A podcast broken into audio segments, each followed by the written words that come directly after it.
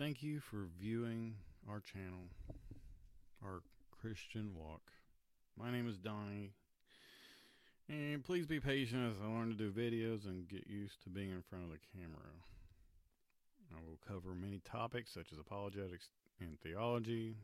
We can grow together in our understanding of Scripture, being civilized in disagreement, and having fun with each other's views. So let's get started with something that has haunted me for many years to the point lately that I had to do an expose the preaching of it and how false and unbiblical it really it really is. So let's get started. Some of you probably heard this you know, in your church or growing up. Maybe you're in one of those churches who do this that want decisions for Jesus and you're only three or four or five years old. So I didn't grow up with this kind of teaching. Not directly. So I was at a church. I was sitting in class. And we were doing prayer requests and praise praises for God. Praise to God for whatever happened.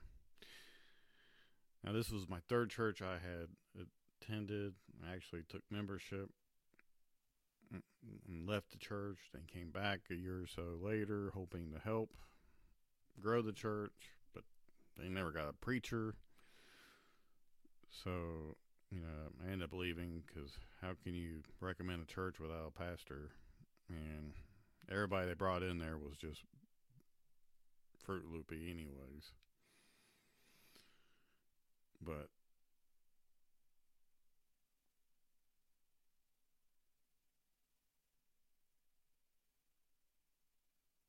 anyways, they were talking about some kid at another church or something. It was mentioned that there was some praise for a child, and that child said the prayer. And I'm like, in my mind, like, I never heard that. I've heard about it. And it just really puzzled me. I didn't say anything. It caught me off guard. And just digesting that being said.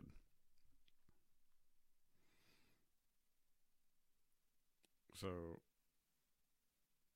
I know when God saves us, we would call on the name of the Lord but it isn't a prayer that saves us, but it is Christ alone. I know what the person meant, sort of, but in context, the person leading the class at that time wasn't even biblical in how he led people to Christ. Now, he'd probably agree with me and think thank me for my evangelism I do, and not even believe we evangelize different. In his mind, we meant the same thing, even though by dictionary standards, we didn't. He would believe the term letting Jesus into your heart as the same as repentance and faith in Christ as the same. Even though letting Jesus in your heart isn't even in the Bible, and the word let seems to read as though we can control if Jesus can save us or not. And that's a big debate among people. But I hold that Jesus will save you when it is time to save you. So, in reality, the churches who retranslates the Bible to make it easier to teach kids or even adults, their main goal is not to offend people with words like repent and hell, and even, you know, confronting them with their sins. And to me, they are stealing from the people who they are talking to just like the Catholic Church was when they were hiding the Bible in Latin, and only the priests and such could tell what Scripture meant. So, with that being said, we should look at the fruits of a young child that Christ saves if saying the prayer worked. We shouldn't just sit back and treat it like, oh, he's just a child. We should see growth from a child in bearing fruit with repentance.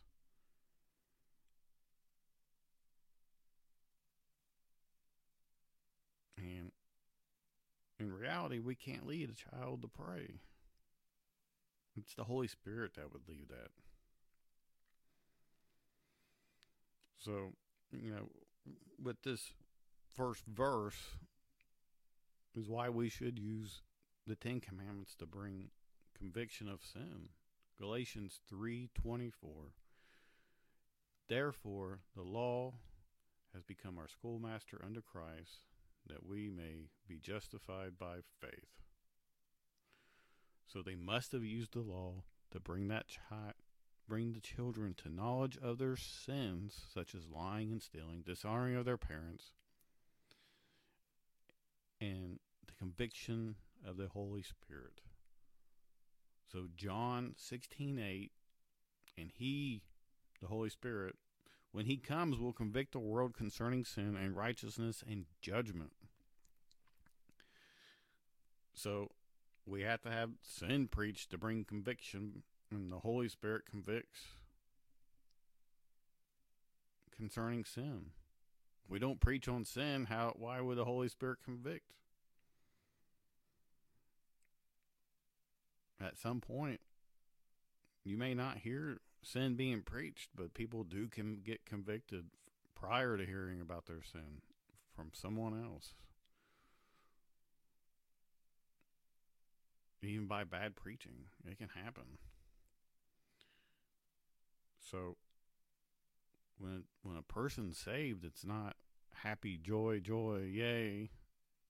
There is later on, but here in Second Corinthians seven nine, I now rejoice not because you were made sorrowful, but because you were sorrowful to repentance. For you were made were made to have godly sorrow, so that you might not suffer loss in anything through us. For godly sor- sorrow produces a repentance without regret, leading to salvation.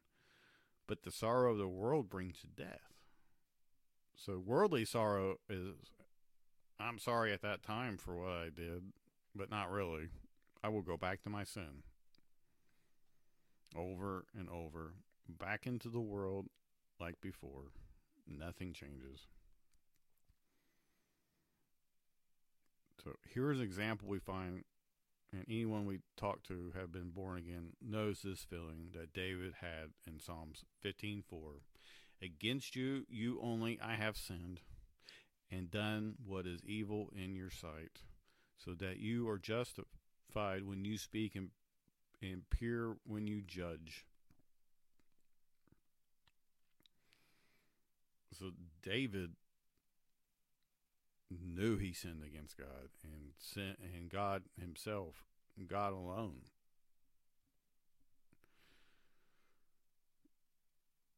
So we should have that conviction on ourselves after we're even saved, you know, repenting to God about our sins. But here's the problem we don't see this fruit. We see the fruit of bad evangelism from the people p- proclaiming it. They keep using the same tactic over and over. It is corny as can be. The magical prayer doesn't work like they believe it to work. Then shrug it off like the kids must have not meant it. Just like when the faith healers don't heal someone, they must not have had enough faith. You can't force a prayer on someone. Some of these children will grow up thinking they are saved when they are not, and stomping all over the blood of Jesus. I have witnessed many of them. They all gave bad answers to why they are saved, like they were baptized or they are a good person. One boy said to me he only went to Baptist churches and pointed out the church he attended on the street I was out witnessing to him. Been going to that same church. I've never seen him show up. Good luck finding a good Baptist church in my area. Most are borderline charismatic and don't care about what the Bible says in context. Ask them a question and they can't give a clear answer. Just read your Bible, they say. It's in there. Just read it all. It's all together. You'll you'll get it and still continue to tell me I'm wrong on what I believe, even though I'm reading my Bible. And it's clear I read my Bible. I just want them to defend what they believe. if you ever listen to a lot of Paul Washer sermons, he hates the sinner's prayer. He was asked by somebody after he was saved if he said the prayer. You know, he was a child, new infant in Christ. It really confused him. It made him question his salvation if he prayed correctly or not. So, whoever came up with that, say the prayer. I hope they repented. I hate to be them when they face God on Judgment Day. Franklin Graham also does say the prayer, which he got from Billy, his dad. I don't remember where Billy got it from. I'm thinking Finney, Finney's pastor or something. I don't know. I'd have to look up the history. Anyways, a local pastor in my area learned from Franklin, which his ministry came to our town and trained the people. The, pras- the, the pastor also snaps his fingers to get decisions. I would like to know what verse that is from. Probably a Book of Opinions, chapter 2. The snap worked so well, my friend was snapped out of his his out of that church into mine. When I see that pastor, I will thank him for that. And you know, with with my my friend coming to my church, he brought his family. They had a hard time adjusting because it was a charismatic kind of emotional singing, and the girls had a hard time. The wife had a hard time. But three months later, his daughter said to him, "Hey, we're actually hearing hearing about the Bible now because my pastor does expository preaching, verse by verse, chapter by chapter." So you learn a lot of scripture. I actually had a friend, my wife's friend, come to our church that she was in one of the mega churches in my area, left because of some some really bad things happened in that church. And she visited, she came to our class, she came to service a few times. She said, I know why you come to these classes, why you come to this church. It's mechanical, it's all put together It's finally weaved together with Scripture and Christ. And you know, my pastor had spoke about you know the about the heart being deceitful, and she never heard that. And that's you know she didn't hear that because her pastor does topical preaching to fit everybody else's views rather than going verse by verse, chapter by chapter. They don't want to do that. That's a lot of homework. And they they're trying to keep people numbers in their church. So there are all kinds of misuse ways to get decisions that aren't biblical at all. So I want to touch on them. I can't remember them all. If some of you ever join this channel, give ideas, comment and comment below. So the altar call is one. In itself, it isn't so bad, but the churches can get carried away with it and turn it into an idol. You know, I've heard stories where church members have gotten mad because a pastor didn't do altar call. Churches can get into it so much they tried their hardest to get people to come forward by playing on emotions with sad music and friends pushing others to come forward. I have a friend that wants nothing to do with religion since then. He said he tried Jesus and then walked away from it. The altar, you know, and the altar in the Bible was about bringing your sacrifice in the Old Testament. It's nowhere in the New Testament like they treat it. You know, the altar call in my third church was for group prayer and even some re- repenting of sin or somebody who wanted to come forward and get for counseling. It never got chaotic. And you know, my my my pastor at the time preached the gospel correctly. And you know, he didn't do expository preaching. He did topical but he still preached the gospel. most churches don't do that. I'm thankful for that pastor. Me and him street evangelized. I learned door to door evangelism because I couldn't invite people to church. It's just something I couldn't do. So I, I finally figure out how to do door to door evangelism. I haven't done it for a long time. I really don't like doing it. I'll do it. If our church goes and do it, I, I really should do it. Just start going down the road and knocking on doors and witnessing right at, there at the door. Done it many, many times. Still surprised this day that I even pull it off. Nobody shut the door in my face like most people think that happened, and it doesn't. People are open about spiritual things more than you think. Nobody got offended. I've only offended a few people since 2011 when I was saved. So people are missing out on the evangelism. So not all altar calls are that bad, but you know we need to be careful about them. If I had church, I wouldn't have them just so we wouldn't get caught up in them. There's no biblical standard for it. People get mad. I don't care. Because God wants to save somebody, He can save them right where they're at. At their pew, in their car, in the bathroom. You know, because Hebrews 12 2 is a favorite verse of mine. Jesus is the author and finisher of our faith.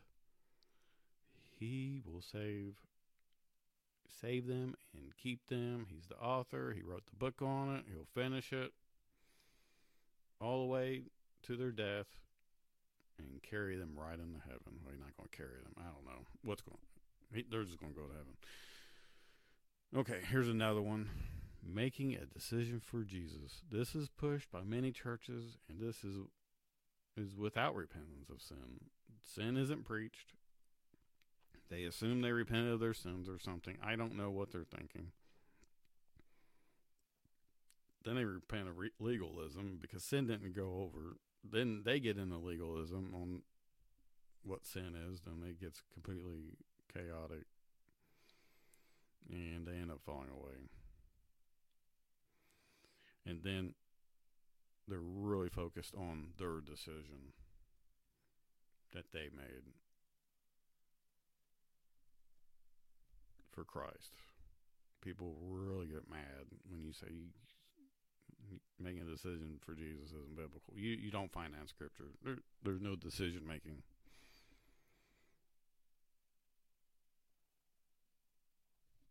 So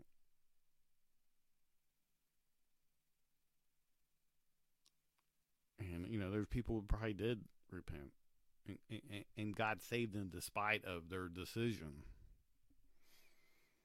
and the Holy Spirit guide them on Scripture, on sin.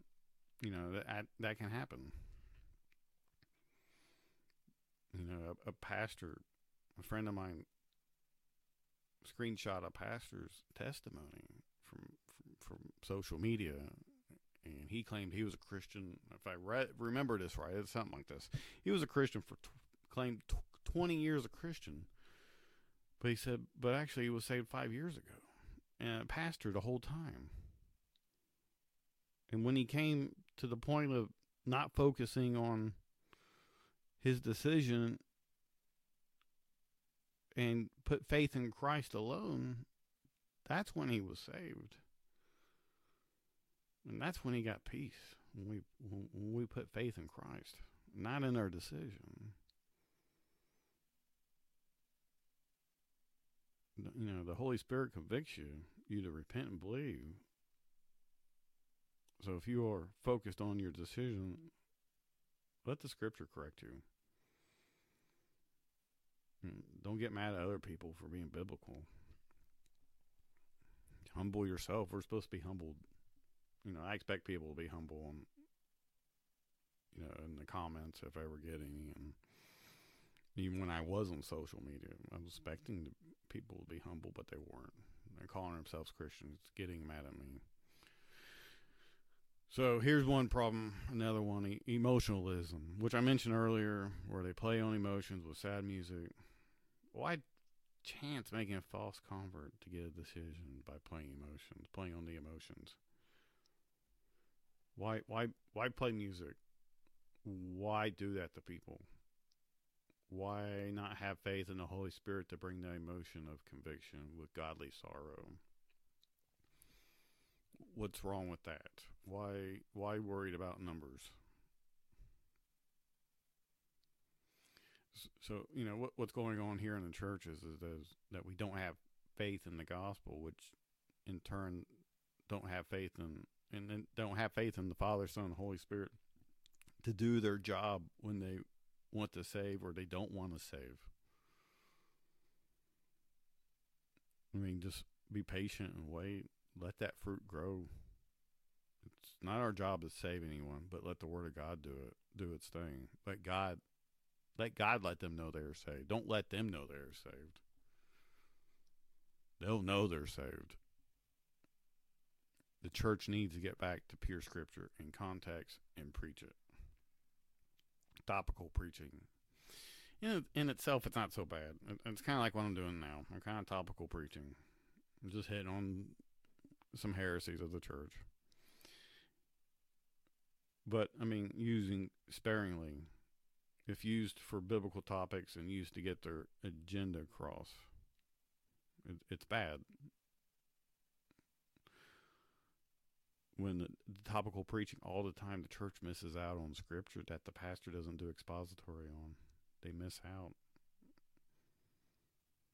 And there's a lot of church members are against biblical views because their pastor told them to be against them, but rather than going over the scripture for that view and letting them decide. For example, people like to believe they have free will, and that's fu- and that's fine.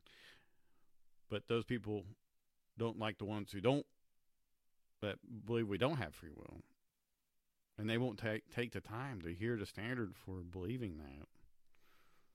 I can respect the Pentecostal belief on tongues somewhat, but I also disagree with it mainly. I believe the tongues of, in Scripture are talking about you know, is an actual language. I have some Pentecostal friends, and they know I disagree with them. Their understanding is based more on their experience rather than context the fruit that comes from tongues can be bad. And I'll hit on that topic on a later video. Baptism. People believe it saves them rather than Christ saving them. Their whole foundation is water, and that is all they talk about. And, you know, with baptism, just like in the Old Testament, there were representations of Christ, such as the animal sacrifices, which couldn't save anybody, but it was a shadow of Christ. So those representations didn't make them any more holy than before. We don't see the fruits of the Spirit coming out of the ones who claim baptism saves. Jesus does save does the saving because the Holy Spirit baptized them and made them holy. Baptism, water baptism, doesn't make a person holy the same way doing any other work. You just we, you don't see the fruit coming from that. You would expect out the baptizing, but you do see the fruit coming out people who are really saved. You know, the fruits of the Spirit love, joy, peace. But, you know, people have been saved in these situations.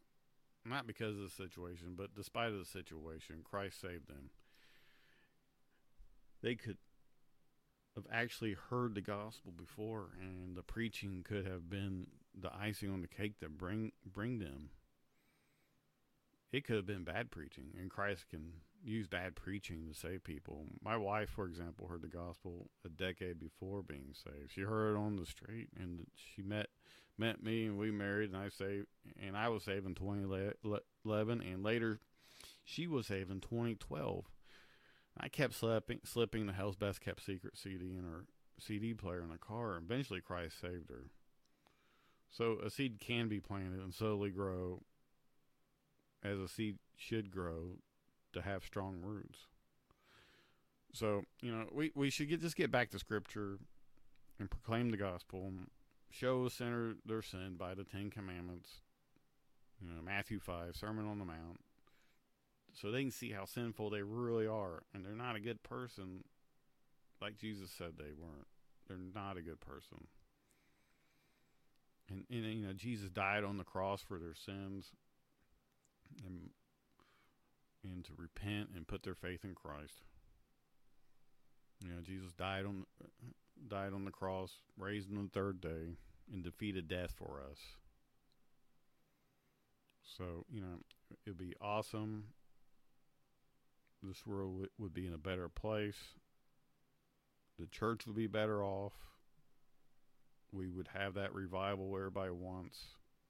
Because if we're praying for revival, we better be praying for reformity in the church back to Scripture in context and not making our own. Well, this is my second video. Thanks for listening. I hope to grow with you all in learning because writing these, typing these up, and collecting information really helps me to grow in Christ. And I hope to get my video editing better. May y'all, you know, I'm hoping to get more creative and better software and just use what I got. If not, just keep it simple. And you all have a nice day. Pray for me to grow and be more like Christ.